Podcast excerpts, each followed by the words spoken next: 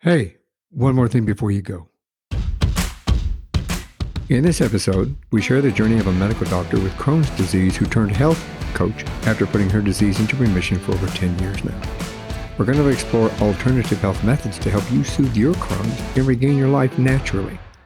I'm your host, Michael Hurst, and this is The Thing About Taming the Beast Naturally.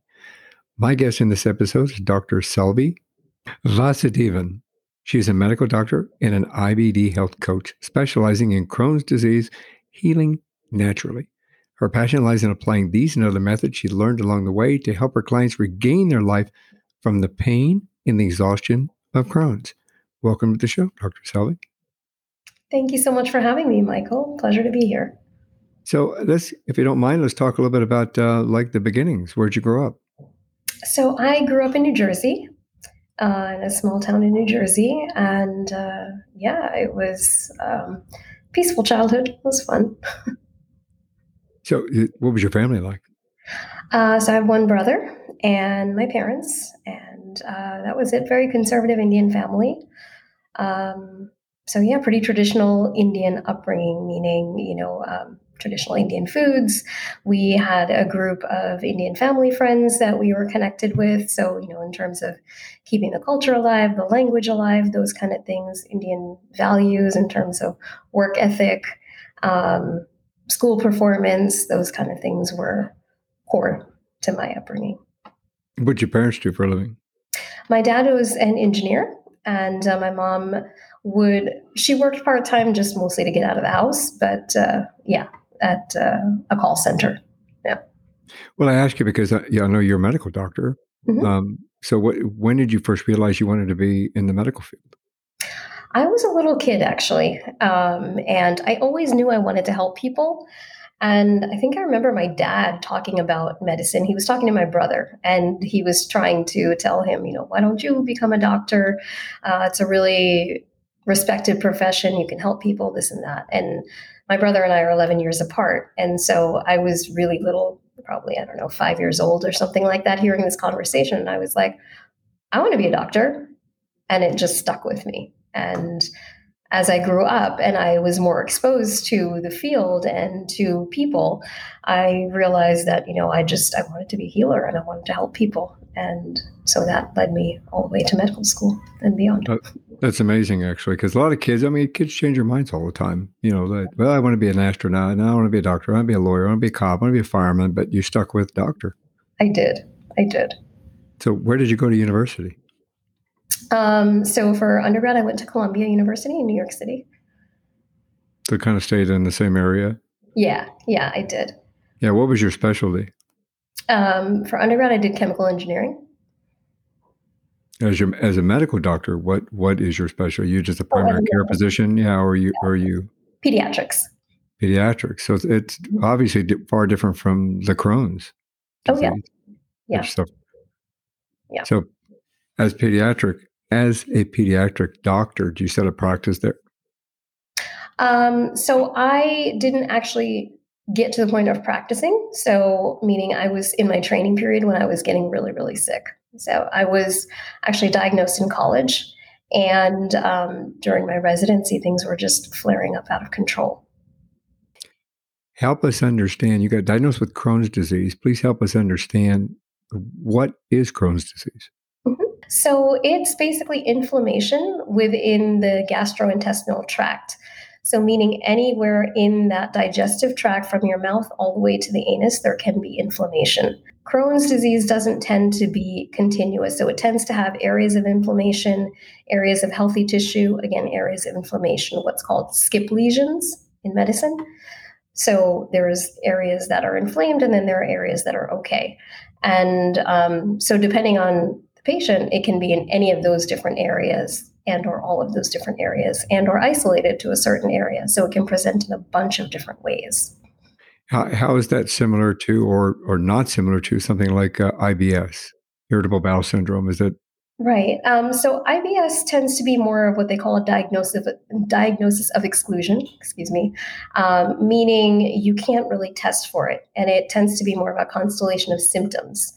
So, constipation, diarrhea, things like that um, can occur, but you don't see active inflammation necessarily on a colonoscopy or on an endoscopy, if they put a scope down and look at it with a camera, you're not necessarily going to see inflammation in IBS. You will with Crohn's disease or ulcerative colitis, which is called IBD, so irritable bowel disease versus irritable bowel syndrome. And a lot of people get the two very confused. That's interesting the way that applies. Now, when you talk about inflammation, mm-hmm. as my listeners understand, you know, I suffer from rheumatoid arthritis, and a lot of my listeners, I have some that follow me that also so we suffer from inflammation all over our bodies. How uh-huh. does that inflammation differ from something like what I've suffered? In my viewpoint, it's actually very similar. So, in my view and in my experience, like inflammation at the end of the day is inflammation, right? It all stems from imbalances in the body. Quite often, it starts with issues in the gut. So, you know, gut inflammation on some level leads to inflammation that's going throughout the body. Now, if it starts depositing in your joints, that can be diagnosed as rheumatoid arthritis. If it stays in your in, in your intestines, that can be diagnosed as Crohn's disease or ulcerative colitis. If it goes somewhere else, it might be diagnosed as Sjogren's syndrome, and on and on and on. Right, but at the mm-hmm. end of the day, to the body, it's inflammation. It's us as you know diagnosticians who are putting labels on it. Yeah, that makes a lot of sense. Um, can it affect people? I mean, I know that you you really you work with women mm-hmm. primarily, mm-hmm. correct? But does can it affect anybody? Yes, absolutely, absolutely. Is there an age restriction? I mean, can it can it happen with kids or teenagers, or does it typically happen adult on? So the typical onset is college age. So 18, 19, 20, 21. That being said, I've seen little kids elementary school, five years old, three years old, even being diagnosed with Crohn's disease. Um, and then there are people who don't get diagnosed until much later in life. So in their 30s, 40s, even I've heard of someone in their 50s who was diagnosed for the first time. Not common, but not unheard of either. From that perspective, does it affect maybe, does it affect women more than men? It does. It does, for sure. Is there a pattern in that, like uh, a reason why? Is it dietary? Is it hereditary? It can run in families. It's not always hereditary. Um, you know, and that's a huge topic of conversation, right? So even if the if it does run in families, it doesn't necessarily mean that it's going to happen, right? If that gene is expressed or not expressed. In my family, nobody has it. I'm the first and only person who has it. So um, there's a lot of factors that are there that are also environmental, that are outside of genetics. So it's um, it's one of those things where in medicine it's like we don't know why it happens, but it does, kind of thing, which nobody wants to hear. yeah, it's kind of well. Let me work on that. I'll get back to you. Yeah, exactly. yeah, it's. I mean, the same thing with rheumatoid. I, I, I mm-hmm. have the first question I ever get asked when I go to see a rheumatologist um, is, "Who else in your family's got it?" I say, mm-hmm. "Nobody." Mm-hmm. You know, my my dad didn't have it. My mother didn't have it. My grandparents didn't have it um, on both sides. They didn't have it. My uncle didn't have it on one side. My other uncles on my mother's side didn't have it. Mm-hmm. And they go, oh, that's interesting. Yeah. And, and all of a sudden it kind of showed up in me. So right. the, in understanding Crohn's, I mean, earlier I had, had made comment, um, could diet, when you said outside influences, could that mean, could that mean diet? Could your Indi- Indian cuisine may contribute to that? I don't know that it was so much my Indian cuisine as the amount of junk food I was eating. it always is the culprit. oh my gosh. Fast food, Doritos, I mean, you name it, I was eating garbage for a very long time. yeah, unfortunately, society in America is geared towards garbage. yes, exactly. exactly. Uh, it's it's uh, yeah, it's an interesting dynamic we have here, isn't it? For sure. So help us to kind of eh, understand maybe some signs of Crohn's. So if somebody's experiencing it, because I know we're going to go through a journey of how you found some alternative mm-hmm. um, methods, but let's talk about like what what kind of signs typically, if somebody like you, what do you experience when you have Crohn's? Sure. So looking back, um, my first signs were mouth ulcers. So ulcerations in my mouth, sensitivities, um, that sort of thing, which went way back to childhood. Um, but then it started as stomach, what was labeled stomach upset. So diarrhea, vomiting, pain, It would come, it would go, and it was just labeled as a stomach virus. Now, for some people, it's more bloating, constipation, that sort of thing. But typical hallmarks that you would see would be potentially either diarrhea, sometimes constipation, pain, maybe bloating, bleeding, mucus in the stool, um, ulcers in the mouth. Those are all typical things. Now, you can also get other things if you have, in addition to that, weight loss, joint pain, um, fatigue. So sometimes it's just so non-specific that it's hard for for a doctor to figure out what's going on. So oftentimes people go for months, years, even undiagnosed until something has to give and they get to that point where finally a colonoscopy happens and then they look inside and then they see the inflammation they take a biopsy and then the diagnosis happens. Guys goes Meredith. What what's the difference between that and um not lesions on the inside? But um and of course I can't think of it at the moment. Uh polyps and things like that that they find when they do a colonoscopy. Colonoscopy mm-hmm. anything related to that? So polyps are more of a growth out um, within the tissue, but it's like an, a protrusion outwards. The inflammation looks more like an ulcer. So it's it's red, it's tender. Um, if you touch it with the scope, it bleeds. There's a characteristic appearance, so it looks very different. A polyp, tissue-wise, can look like healthy tissue in terms of color, in terms of um, character, but it's a growth. It's a visible growth. Perspective. So, what are some of the traditional methods of treating Crohn's? Now, Crohn's, it cannot be eliminated completely, right? You just can only put it into remission. According to Western medicine, yes. Um, so the first thing they did was put me on steroids, so on prednisone, uh, because that was at the time when I was diagnosed, that was all that they really had. So they put me on steroids, and then there are other um, maintenance drugs. So there is this whole uh, category of drugs, excuse me, five ASA drugs, which are related to aspirin that are used to maintain people. Later on came the biologics, so things like Remicade or Humira. There's like there's so many biologics in this day and age. Um, there's immunosuppressives, so things like 6-MP, azathioprine, things like that. So, and then there's even methotrexate too, which is actually a cancer drug. Yeah, those are some of the same drugs they tried on me for my rheumatoid arthritis, actually yeah, very similar. Very, very similar. The the types of medications that they use. Yeah. Yeah, that's right. That's interesting that they approach it from that perspective. Mm-hmm. But uh, like you said earlier, though, he, inflammation is inflammation, and maybe that's the only way they know how to fight it. From the Western side of it, mm-hmm. um, coming from the medical field uh, and, and understanding it from the medical perspective, mm-hmm. what opened your eyes up to looking at an alternative methodology? Yeah. Well, it kind of got to a point where I really had no choice. So I was on extremely high doses of medications and still not doing well. I was having surgery after surgery after surgery. And I just got to a point where I was like, this is not living. I don't want to keep doing this anymore. And they were talking about increasing my medication yet again. So it was already at, um, by that point, I think it was like eight times the normal dose. So the normal dose was five to 10 milligrams per kilogram every eight weeks. I was on 20 milligrams per kilogram every four weeks. Wow. Yeah. And it still wasn't really working. And so that's when I was like, oh crap, something needs to change. yeah, that's wow. That's that's quite a bit. Yeah. And, and those and then in, in them in themselves have their own side effects Correct. that then compound upon each other and create other issues. Yes, exactly. Exactly. Now, I hadn't, at least at the time consciously, I hadn't experienced a whole bunch of side effects or anything, but all I knew was that this just cannot be good long term. And I had gotten to a breaking point in terms of surgery. I was like, I knew the nurses there in the hospital. I was just in there way too much. I was sick of seeing my surgeon, and my body was just like, enough already. So I knew I had to do something. I knew I had to look outside because my doctors were kind of running out of options. And I was like, there's got to be something else. Now, when, when they do surgeries, what kind of surgeries would they do for something like Crohn's? So, yeah, so it was on my intestine. So the first surgery that I had, my intestine developed a perforation, so developed a hole.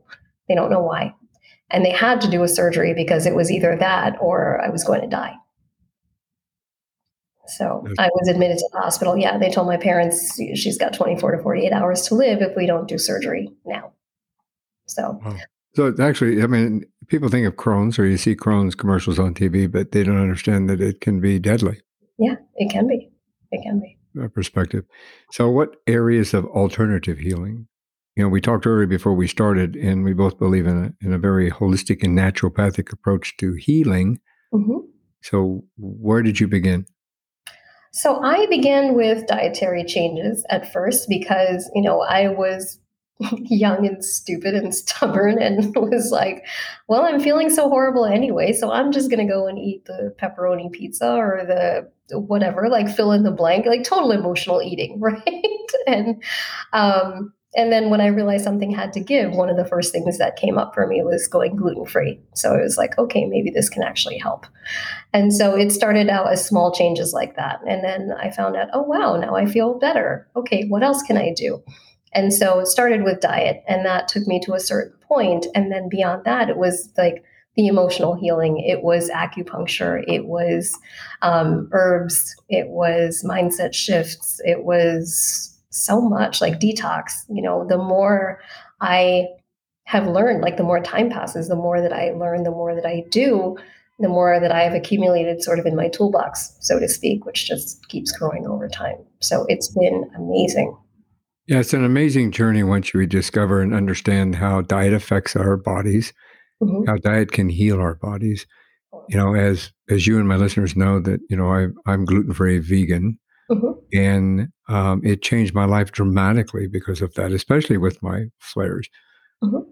And um, so that's a profound step. How long did your process take to get that implementation? Uh, it took me a few years, I would say, at least probably about three three years or so to finally get to remission, at least just to get to a stable place. Um, yeah. Now, did you go vegan or vegetarian as well as gluten free, or did you change it that perspective? So I went paleo actually. So from gluten free, I went paleo, um, and I went that route, and that and then that that seemed to help for a long time.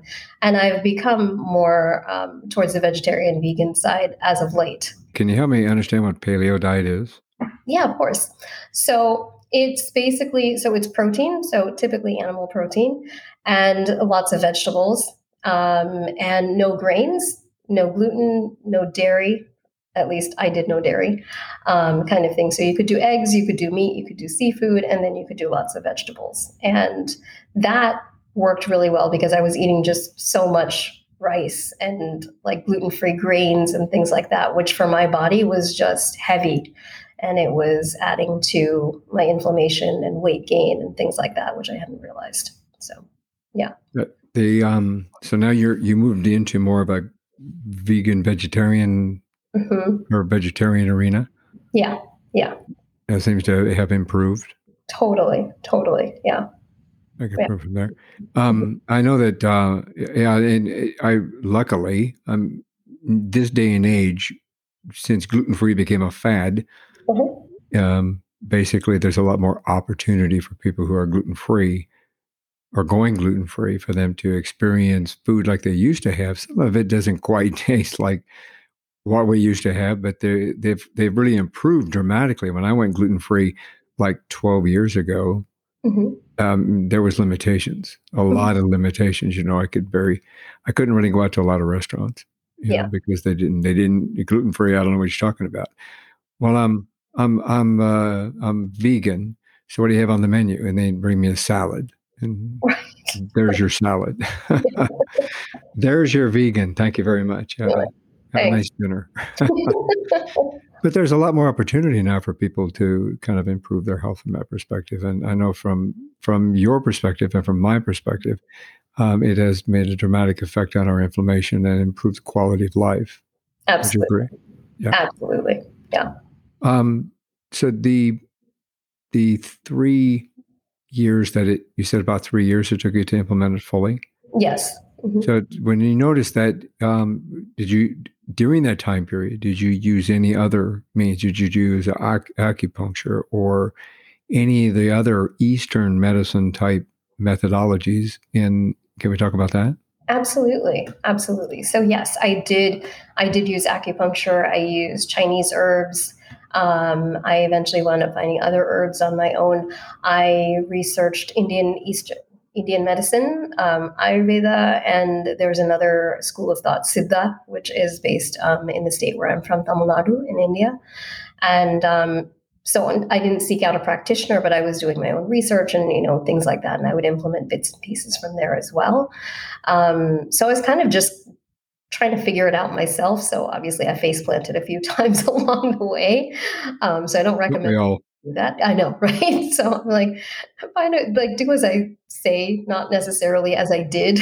Save yourself the headaches. yeah, we've experienced what you would experience if you did this. So yeah. try this instead. yes, exactly, exactly. Um, yeah, and then spirituality too. So a lot of inner child work, a lot of you know old wounds and healing those wounds and and things like that as well, which has just changed my life. It's kind of a mind, body, soul connection. Absolutely, couldn't put it, myself. Yeah, one hundred percent. It it affects us in a in a positive or negative way. If one's out of balance, then then you're out of balance, and when you're out of balance, things happen. There you go. That's and when you balance yeah, when you balance them, things go back in alignment like they're supposed to be. And you need to listen, like listen to your body. Would you agree? Right, hundred percent, hundred percent. Um, so just in out of curiosity, mm-hmm. um, mm-hmm. when you uh, do acupuncture, do you still do acupuncture? I do. Yeah, not as regularly as I used to, but I do. Yeah, and it, that seems to help you pretty. good. And I mean, I it helps me with my rheumatoid. Mm-hmm. Um, so I, that's the reason I'm asking. It it seems to help you with your Crohn's. It might help my daughter actually, who's got endometriosis. Mm-hmm. I've been trying to convince her to go try some acupuncture in regard to that. Yeah, yeah, for sure. It's good for so many things, just at helping rebalance, rebalancing the body energies and stuff. So it would be a really awesome thing for her to explore. I'm sure. Yeah, I yeah. love it. I was very lucky. My um, the doctor that I had I see uh, recently, uh, regularly for the last five years. Five years. Mm-hmm. He actually taught my wife how to do it, and I have little dot tattoos where the needles go. Nice. Because they all go in the same area, so we practice acupuncture on a regular basis because of that. And mm-hmm. you know, he it it works. It just mm-hmm. Changed my life. Um, what kind of herbs did you explore? Um, so the initial acupuncturist, she would mix up like a batch of Chinese herbs that I would mix with warm water. So I could not name those herbs if you asked me because she, she would just, depending on what my body constitution was like. And there were times when she would be like, "You don't want to know what's in here," and I'm like, "What fucking bat droppings?" like, I have new Tibet, you know, bat wing. like, what is, what's going on back there? Um, Chicken foot. I was like, all right, I'm just going to leave that alone. but in terms of Ayurveda, like I've tried things like ashwagandha, I've used turmeric, I've used um, lemon balm, I've used all sorts of things along the way in teas or um, as powders or tinctures or things like that. Yeah, and it's interesting in my journey with the same thing. I I'd also gone to a Chinese doctor here mm. in the Phoenix area, and um, mm. they sent me home with this bag of stuff that I had to boil in the stove, mm. and then you know it would stain the pot that mm-hmm. we were boiling it in. It looked like tar, and they're going, "Just drink it. It's good. It'll work. It's good for you. You know, you have to boil it this long. Don't boil it any longer than this." Yeah. Don't boil it any less than it's like, uh, and then my wife would be going, I'm leaving for a while while that stinks up the house. When you're done, give me a call. yeah. But it, but it helped. It worked. So, you know, I guess, I guess what it is, is you drink it and then whatever's in your body goes, no way. I'm out of here. exactly. I don't want to be in this environment. yeah, this is not cool. exactly. It's it's interesting. So, um, what brought you to uh, from medical doctor to a coach? So that's a great question. And the reason being was, you know, once I got to remission and I realized I was staying in remission, um, then I realized that this could translate to way beyond just me, that other people could benefit from what I was learning. And I realized that I could make so much more impact as a health coach than as a doctor. So, as a doctor, I'd have 10 to 15 minutes to talk to someone, diagnose them, treat, send them off with a prescription, and really make no change, was how I felt when I was, you know, in medicine. Right. As a coach, I can work with someone for a period of months on end, meet with them every single week, and start creating a trajectory moving forward and work with them for at least an hour a week. So we really get to go deep into all aspects of their life. As you know, chronic illness affects every single aspect of your life, right? There's no way out of that. Yep. So, you know, how can we optimize all of that to work for you as opposed to work against you? And that's just been the most rewarding thing for me to be in the trenches, so to speak. Well, I, think you have an opportunity to connect the mind, body, and the soul because exactly. like you, you made a comment there and the fact that it, it affects us mentally, your mental mm-hmm. health, as well as mm-hmm. your physical health. Mm-hmm. And that then affects the people around you. So, you know, you need to balance that out so that you can function in, in a way that um, is not a struggle every day. Correct. Yeah. Because a Crohn's disease, I, I, I can only imagine the. I'm assuming there's pain, mm-hmm. there's stress, there's fatigue. Mm-hmm. I mean, there's any number of things that, that keep you down every day. Yeah. And, you know, you're tied to the toilet. Like, you know, if you're basically like trapped in your house or trapped in your bathroom, is just, there's a sense of despair that happens. Like, what the heck is the point? Right. So, yeah. I live in New York City, so. Know, it's, I, I wish them well because you never know what happened to anybody. So, I think it's fading. There we go. Yeah. Thank you. So, in regard to, um, uh, we're talking about your uh, getting to be a coach. So, mm-hmm. so basically, um, we know what motivated you, mm-hmm. uh, and we know what motivated you to to take an alternative approach. Mm-hmm. Uh, for somebody that's just been diagnosed, or somebody that is in the middle of being diagnosed, mm-hmm. uh, do you have any recommendations or steps that they should take in order to help get them through this or get to a more naturopathic approach? Mm. If you know, if you're on sort of the standard American diet, so to speak, I would, and you know, you're eating gluten, gluten and dairy, I would recommend going off of gluten and dairy. I would recommend, you know, pulling out sugar too as much as possible. Added sugars, fruit sugars are different, but added sugars for sure because all of those things just increase inflammation a lot. Um, and find someone who who understands like who can understand where you're coming from to talk to to listen right family members they love you they want to support you but they just they don't understand they haven't walked a mile in your shoes so support groups i'm personally not a huge fan of um, but if they work for you great and if not like see if you can find someone who's you know been through something similar that can just be a shoulder to lean on you know be a guide I think that is something I wish I had. Communication is key. Mm-hmm. Yeah, I mean, it really is. It's key to everything because you, you know, if somebody doesn't understand what you're going through and they just say, well, you're just being grumpy or you're just being, you're cranky or you're, you know, I don't understand why you're there all the time. Why are you in the bathroom all the time? Right. What you are you doing? Yeah. Yeah. You must be exaggerating. That was one that I used to get. And exactly. yeah. yeah communication is a, is a positive thing. Mm-hmm. Um, what inspires you to move forward in life? Mm. Um, just this life being a gift. I've come close to death a few times along the way, like not just that one time. It's been a few times. And so I understand how precious life is.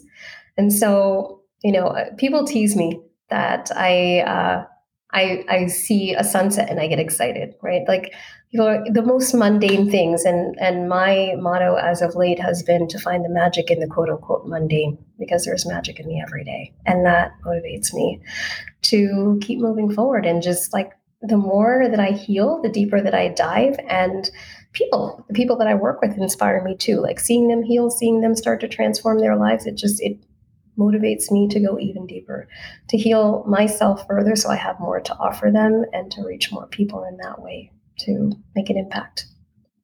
Well done. Um, do let me see how there's this question that popped up and I want to phrase it correctly. So in regard to if somebody, and we may have already answered this, but I'm going to just, I'm going to answer this, I'm going to ask this correctly. Mm-hmm. If, how about we, can you help us understand what remission is? I, and I, and the reason I bring that up in that regard is because I've had people when I tell them my rheumatoid is in remission and they go, oh, well, you're cured. Mm. It's like, well, no, I'm not really cured. And they're going yeah, but it's in remission. Mm-hmm. But I'm not cured. It's it's not cured. It's still there. Can you help us understand that? So remission, as far as Crohn's disease IBD goes, means an absence of symptoms. So you don't feel any of those typical symptoms. And when they um, put a scope inside and they look inside, they don't see any inflammation. So it's endoscopic remission is what that's called, and then there's the physical remission as well. So you feel good, and the insides also look good, and that's called remission. So as far as medical doctors are concerned, that means that the disease is dormant. Right. And that helps. So if somebody is um, first experiencing this, or they are in the middle of this, mm-hmm. uh, obviously it would be great to have somebody help guide them through an opportunity to put that into remission. Absolutely. What um, what would you recommend as the first step? I mean, obviously, I want them to contact you, mm-hmm. but what would you, if they're not available for that, if they're in a different state or different area, different country? I've heard in 59 countries, so different country. Mm-hmm. What would be the first step? Um, well, actually, even if they are in a different state or a different country, they they can contact me. All my work is through Zoom, so it's virtual. But um, that aside, you know, definitely to to seek out a GI doctor to take a look inside to get that diagnosis, um, to seek out a naturopath potentially, a naturopathic doctor who can help them more, you know, in a holistic way. I think that's really important. So to look at, like we were talking about, not just the body, but you know, also at the mind, the body, the spirit, all of those pieces. I think you need support if it's one person or if it's a team of people. I think it's very important to have all of those pieces covered to optimize healing this works. If they want to get in touch with you, how would they do that? So they can um, reach out to me via email or uh, go to my website. My email is selvi at drselvi.com. And my website is www.drselvi.com. It's uh, www.drselvi.com. And there's a, there's a Let's Chat button at the bottom of the page where they can click on that to schedule um, an appointment to chat with me. And I'll have those I'll have that information in the show notes as well, so it's easy for everybody to find you from that perspective. Perfect. And do you have any advice for any others that are going through the same journey? I do. Um, the one thing that I can say is that there is always hope. I think there are a lot of people who are afraid to hope, who kind of um, settle for not feeling well, and that that honestly it breaks my heart because healing can occur. I'm not going to say just calming things down, healing. Like deep healing can occur when things are in alignment, when the mind, the body, the soul, and the emotions, because the emotions also play a huge role in disease activity too. When all of those pieces are being covered, healing can occur. And healing has the ability to transform your life and open up your life and allow you to not just dream, but to make those dreams into reality. And it's absolutely possible. Absolutely. This is one more thing before you go. Mm-hmm. So, is there anything that you want to say or words of wisdom before we go? Um, well, first of all, I mean, thanks for the opportunity. And um, yeah, I mean, just, you know, that my belief is when you get so. I will say this one of my beefs with Western medicine has been that there's a lot of band aids in Western medicine, right? That it's just doesn't really solve the problem. When you get down to the root, you can solve the problem period. Excellent words of wisdom. Thank you. Dr. Selvi, thank you very much for sharing your journey, your experience, and your knowledge with us. I think that we have an opportunity to help people move forward from this disease and actually implement the same methodologies if they're suffering from anything else in regard to their health. Follow the same principles. Mm-hmm. So, thank you very much. I will have your information in the show notes. Mm-hmm. I, I, it's been a pleasure to meet you been a pleasure meeting you too, Michael. Thanks again for the opportunity. Thanks for listening to this episode of One More Thing Before You Go, a unique conversation about life. If you like our show and want to know more, check out our website at beforeyougopodcast.com. That's beforeyougopodcast.com. Tell your story, share your expertise, contribute to the blog, and subscribe to the newsletter. You can find us as well as subscribe to the program and rate us on your favorite podcast listening platform. And one more thing before you go have a nice day, have a nice week, and thanks for listening. One More Thing Before You Go, a unique conversation about life podcast, is a creation of One More Thing Productions, established 2010, all rights reserved.